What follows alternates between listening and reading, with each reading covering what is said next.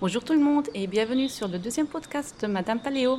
Mon nom est Jessica et dans ce deuxième épisode, je vais essayer de répondre à la question quels sont les aliments autorisés dans le régime paléo? Vous allez voir que en fait, les aliments autorisés dans le régime paléo sont beaucoup plus nombreux que ceux que vous pourrez croire, en tout cas je l'espère. Mm, parce que je sais qu'autour de moi, beaucoup de personnes hésitent euh, à, adapter ce, régime alimentaire parce qu'ils disent oui, mais mm, sans pâtes, sans pain, sans sucre, sans produits laitiers, il ne reste plus rien à manger, euh, je ne saurais pas que cuisiner. Et de toute façon, mon mari, mes enfants, mon poisson rouge, ils ne voudront jamais manger comme ça, donc ce euh, c'est pas possible. Alors que, en fait, c'est tout le contraire, car on peut manger énormément d'aliments et avec les aliments qu'on peut manger, il y a moyen de faire des milliers et des milliers de recettes qui sont bons, savoureux, délicieux, que, finalement les pâtes, le pain, le sucre ne va même plus vous manquer. En tout cas, moi, quand, quand je reçois du monde à la maison et que je leur cuisine des plats, des plats paléo, c'est difficile à dire, euh, il n'y a encore jamais personne qui s'est plaint que ce n'était pas bon ou qu'il fallait rajouter des pâtes ou du pain.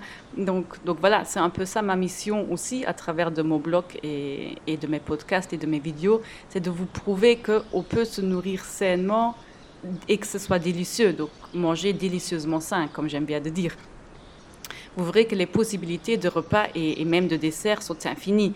D'ailleurs, euh, il vous suffit d'aller faire un tour sur mon blog madame-paléo.com dans la catégorie recettes ou euh, desserts pour vous en rendre compte. Franchement, hein, il y a de quoi se faire plaisir. Hum, mais concentrons-nous dans ce podcast dans les aliments qui sont conseillés. Donc, hum, je commence avec un petit rappel. Le régime paléo se base en fait sur le principe du chasseur-cueilleur, ce qui veut donc dire que tout ce qui peut être chassé ou cueilli peut hum, donc être mangé, avec bien sûr quelques exceptions près, sinon ce ne serait pas marrant.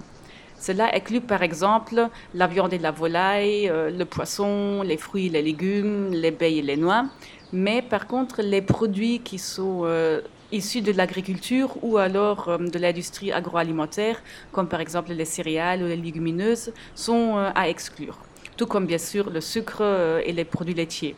Mais on parlera plus en détail des aliments déconseillés dans le régime paléo dans le prochain podcast. Ici, on va juste se concentrer sur ce qui est autorisé.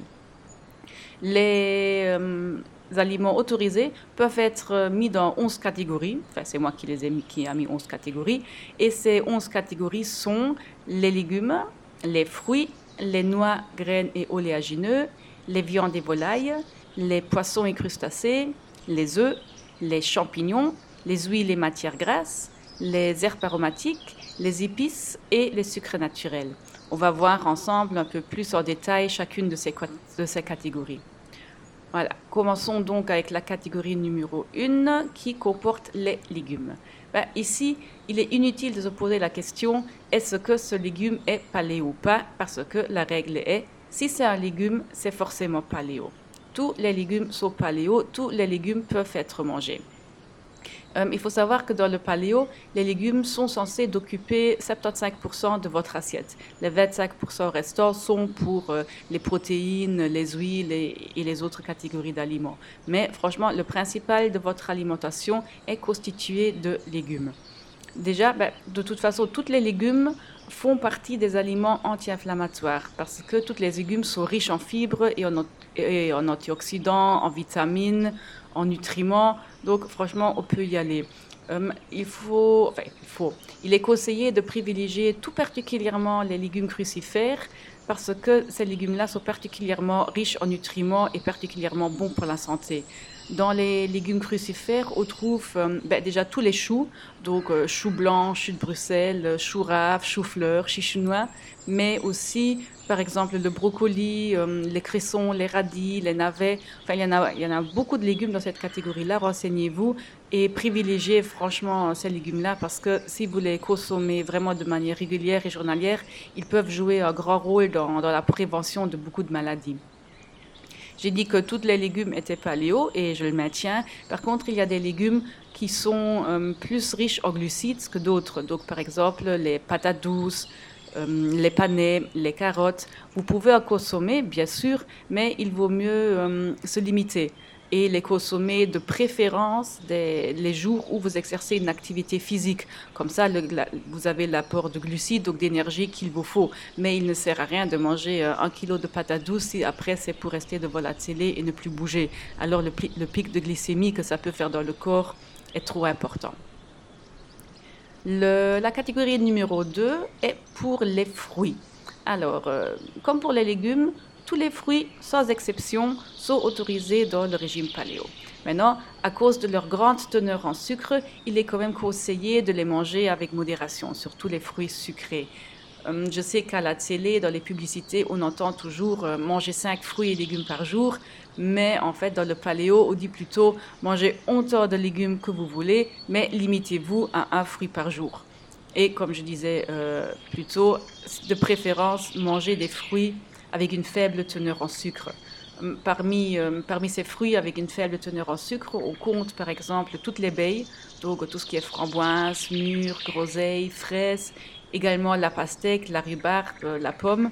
Mais par contre, les fruits riches en sucre, donc euh, à consommer avec modération, vraiment, sont par exemple les bananes, les raisins, les cerises, les mangues, Maintenant, il est sûr que la fructose, donc le sucre qui est naturellement présent dans les, dans les fruits, est mieux, meilleur pour la santé que le sucre industriel.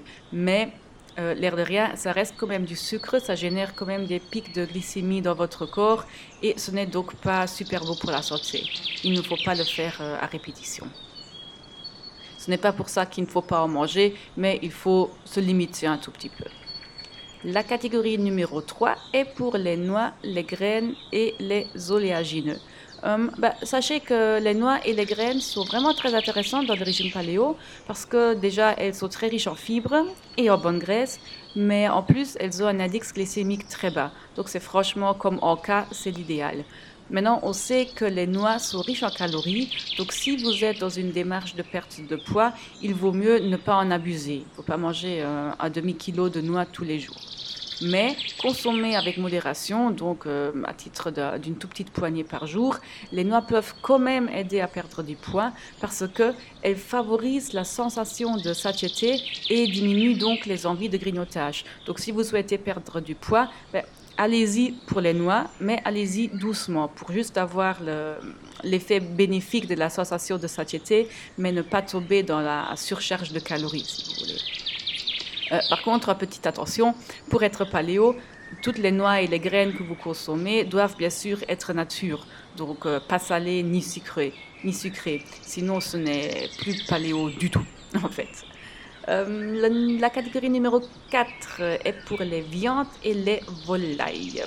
Ici, j'aimerais insister une petite minute sur le fait que l'alimentation paléo n'est pas un régime hyperprotéiné, contrairement à ce que beaucoup de gens peuvent penser comme je disais euh, avant, au moins 75%, 70-75% de votre assiette doit être constituée de légumes. Mais on ne va pas le nier, les protéines animales sont très importantes dans le régime paléo et on en consomme quand même tous les jours. Ici, euh, le plus important, en tout cas pour moi, et, je vous le conseille vraiment, c'est de choisir des viandes de qualité, c'est-à-dire euh, la viande issue d'animaux élevés en pâturage et bio. Il ne faut jamais, mais vraiment jamais manger de la viande pas chère euh, d'animaux de batterie. Déjà, euh, ben, pour des raisons évidentes de, la maltraitance animale, mais en plus, on retrouve dans cette viande beaucoup de choses mauvaises pour la santé, des hormones, des antibiotiques, des pesticides. Et tout ça, c'est vraiment très mauvais pour nous.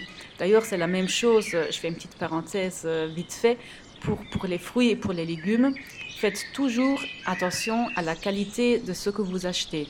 Euh, n'achetez pas des produits pas chers qui sont remplis de pesticides. Achetez bio, si possible local, si possible de saison, pour être sûr de profiter au maximum des nutriments de l'aliment.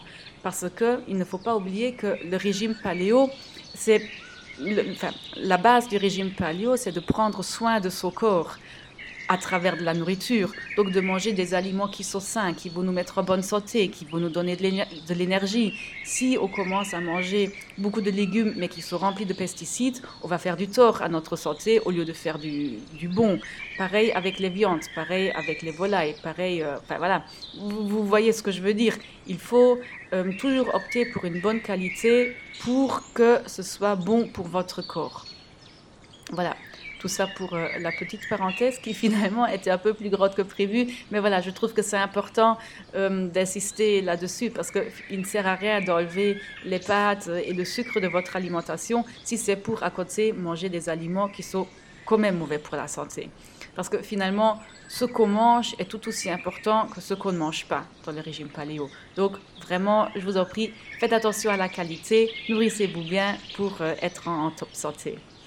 Mais après tout ça, je vais revenir euh, à ma catégorie des viandes et volailles parce que j'avais pas dit tout ce que je voulais dire. Qu'est-ce que je voulais dire encore? Ah oui, je voulais dire encore que euh, les abats, par exemple, sont très euh, bons pour la santé également. Ils sont autorisés dans le régime paléo parce que s'ils sont de qualité, une fois de plus, ils sont super riches en nutriments, bien plus d'ailleurs que, que la viande dite normale.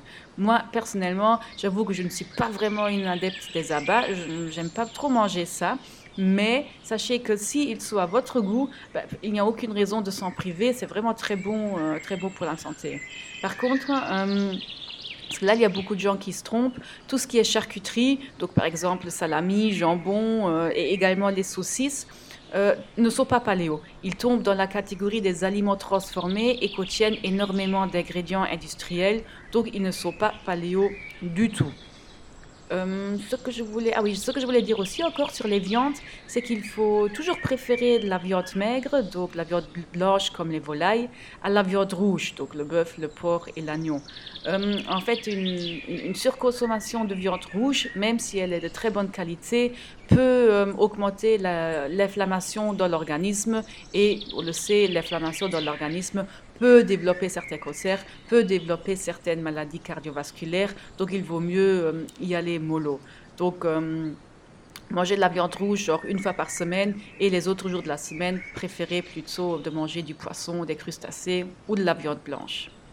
D'ailleurs, c'est parfait, ça m'amène directement à ma catégorie numéro 5 qui est pour les poissons et les crustacés. Bah, sachez que les poissons et les crustacés sont toujours bienvenus dans les assiettes paléo.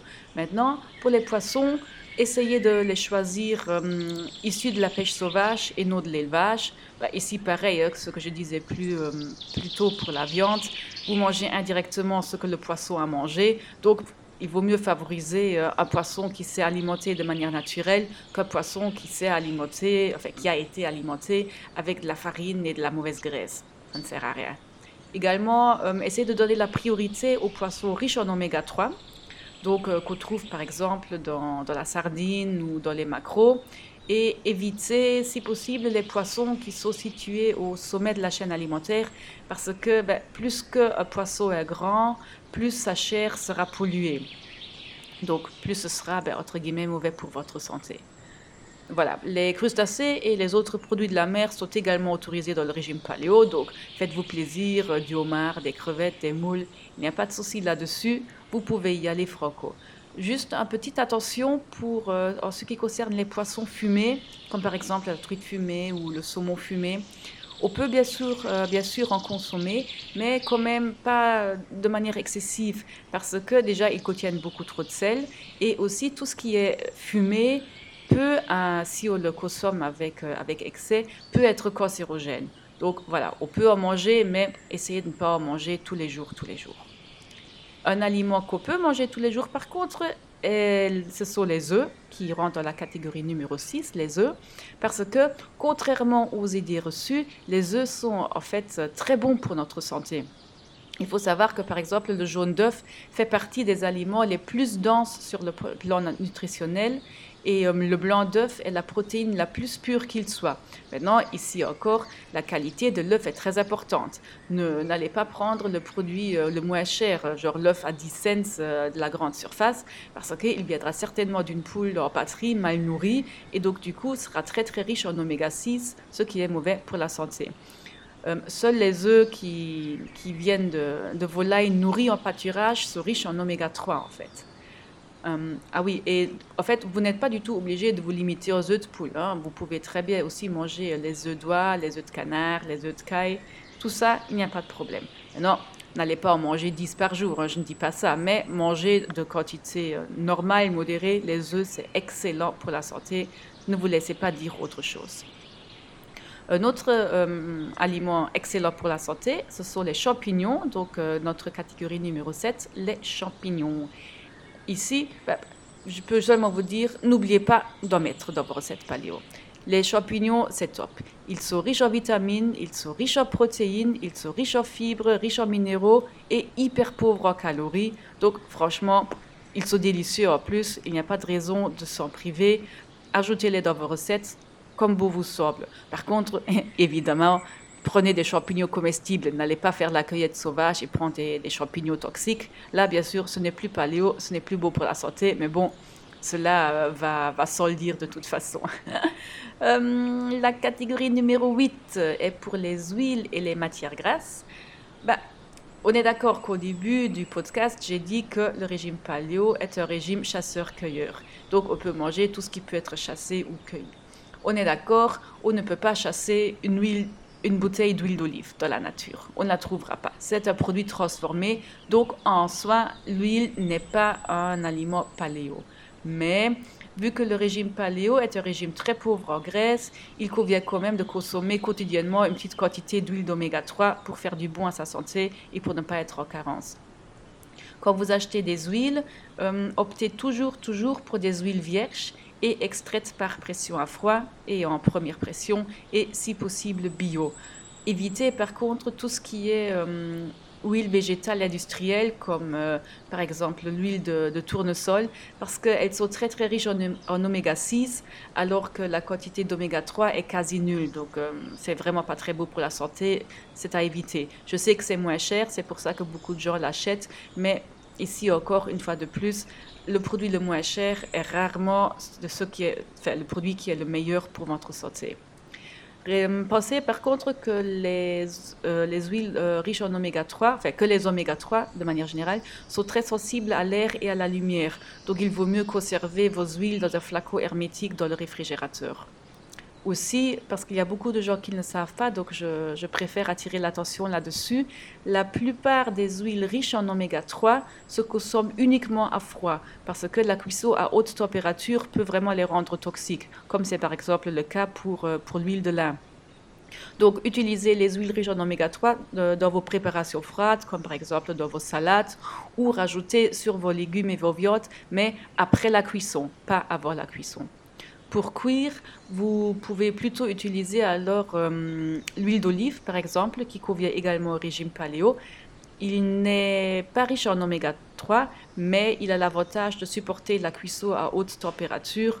Donc ça c'est parfait, ça peut être utilisé pour la préparation de, vos plats chauds, tout comme l'huile de coco et le beurre clarifié, le ghee. Ils, ont également, ils supportent également la cuisson à haute température, donc peuvent également être utilisés. La catégorie numéro 9 est pour les herbes aromatiques. Ben, ici, sachez tout simplement que vous pouvez y aller et les consommer sans modération. Déjà, euh, les herbes aromatiques donnent une superbe jolie couleur au plat, elles rajoutent de la saveur et en plus, elles sont remplies de micronutriments et de antioxydants. D'ailleurs, euh, ne vous limitez pas à l'utilisation des herbes aromatiques dans vos plats, utilisez-les aussi dans vos jus de légumes. Si vous buvez des jus de légumes, ce que je vous conseille parce que c'est excellent pour la santé, mais rajoutez également dans votre extracteur de jus des, euh, herbes aromatiques. Ça donne un, goût très particulier et c'est très très beau pour la santé essayez quand même d'utiliser de, des herbes aromatiques de qualité bio ou mieux encore, si vous avez un jardin, faites-les pousser dans votre jardin parce que les herbes aromatiques qu'on peut acheter dans les supermarchés sont souvent euh, remplies de pesticides en fait. Donc voilà, mieux vaut, euh, vaut les mettre sur votre terrasse ou dans votre jardin. La catégorie numéro 10, on s'approche de la fin, hein, est pour euh, les épices. Ben, tout comme pour les herbes aromatiques, les épices sont vraiment essentielles pour la réalisation de, des recettes paléo. Maintenant, il est clair que vu que nous les consommons seulement en, toute petite quantité, les épices ne contribuent pas au régime paléo du point de vue, du point de vue nutritionnel c'est clair. Mais par contre, je trouve moi que les épices sont indispensables dans la cuisine. Vos plats deviennent seulement des plats délicieux à, l'aide des, épices. Le même plat cuisiné exactement de la même manière devient un plat complètement différent selon les épices que vous, que vous ajoutez. Donc ici, je peux seulement vous conseiller de ne pas vous arrêter au classique, genre sel, poivre, paprika, mais d'aller découvrir les saveurs des épices du monde, vraiment. Si vous utilisez des épices comme, comme le cumin, la cardamone, les clous de girofle, le piment ou encore l'anis, enfin, et toutes les autres épices, ça, ça donnera une toute autre dimension à vos plats. Il faut, il faut être curieux, il faut, être, il faut découvrir les épices et vous allez voir que, que toute votre manière de cuisiner, elle, elle va vraiment changer. Hmm, on peut dire que, ben, comme je disais avant, que toutes les épices sont paléo, sans exception, mais il est pour la santé quand même généralement conseillé de ne pas manger trop salé ni trop épicé. Donc faites un tout petit peu attention aux, quantités de sel et, de piquant dans, dans, vos assiettes. La toute dernière catégorie des aliments euh, conseillés dans le régime paléo n'est pas un aliment conseillé, mais un aliment autorisé avec modération. Et c'est pour le sucre, les sucres naturels. On le sait, le sucre est une des premières choses à bannir de, son alimentation lorsqu'on se met au, régime paléo. Et franchement, pour cause, le, sucre raffiné industriel est la cause majeure d'énormément de maladies. C'est la cause principale du surpoids, du diabète de type 2, des problèmes euh, dentaires. Et franchement, c'est vraiment la source d'énormément de problèmes de santé. Et il n'apporte rien de positif mais vraiment rien. Ce n'est pas le sucre industriel qui va vous apporter de l'énergie, c'est les glucides que vous retrouvez dans certains fruits, dans certains légumes. Mais le sucre raffiné, il n'est que mauvais. Donc franchement, n'en mangez pas. Donc, loin de moi l'idée de vous conseiller de manger du sucre, finalement, qu'il soit naturel ou industriel de manière journalière. Mais il est clair que de temps en temps, il faut savoir se faire plaisir quand on a des invités, quand on a des invités, on a envie de leur présenter un, beau dessert. Donc voilà, il ne faut pas non plus être plus catholique que le pape. Des exceptions sont permises dans le régime paléo. Maintenant, si vous voulez faire des desserts, essayez de les sucrer de manière naturelle, comme par exemple avec des fruits qui sont très sucrés de, nature, comme par exemple avec les bananes ou, les dattes. Ça se prête super bien pour, pour faire des recettes de, de desserts. Après, vous pouvez également utiliser le miel, qui est un aliment très bon pour la santé s'il est consommé avec modération. Ou alors, si vous devez vraiment rajouter du sucre, euh, du sucre sucre, alors essayez de prendre du sucre de coco ou alors encore du sucre de bouleau, parce qu'au moins ils ont un indice glycémique plus bas, donc ça ne fait pas trop des pics de glycémie dans votre corps. Mais je me répète, le but est nullement de consommer du sucre tous les jours. Cela doit rester une exception parce que si vous voulez faire attention à votre santé, ben, le sucre, franchement, c'est ben, ce qu'il y a de pire en fait à faire. Voilà, sur cette note joyeuse, nous avons fait le tour des 11 catégories des aliments conseillés lors du régime paléo. J'espère que vous en avez découvert que vous ne connaissiez pas.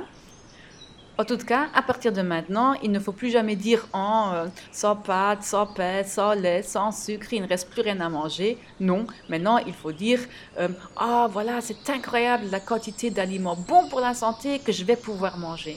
Il faut toujours rester optimiste, toujours rester positif. Ben voilà, c'est tout pour moi pour aujourd'hui. Merci de m'avoir écouté. Si vous aimez ce que je fais, alors bah, n'oubliez pas de liker et de partager mes podcasts. N'oubliez pas non plus de me rendre visite sur mon site madame-paleo.com pour aller lire mes articles, pour découvrir les recettes et les vidéos. Et si vous voulez être au courant de, toutes mes nouvelles recettes, alors inscrivez-vous à la newsletter et comme ça, bah, une fois par semaine, une fois tous les deux semaines, vous recevrez un mail pour vous avertir qu'une nouvelle recette est disponible sur le blog. Merci beaucoup et à très vite pour un prochain podcast. Au revoir.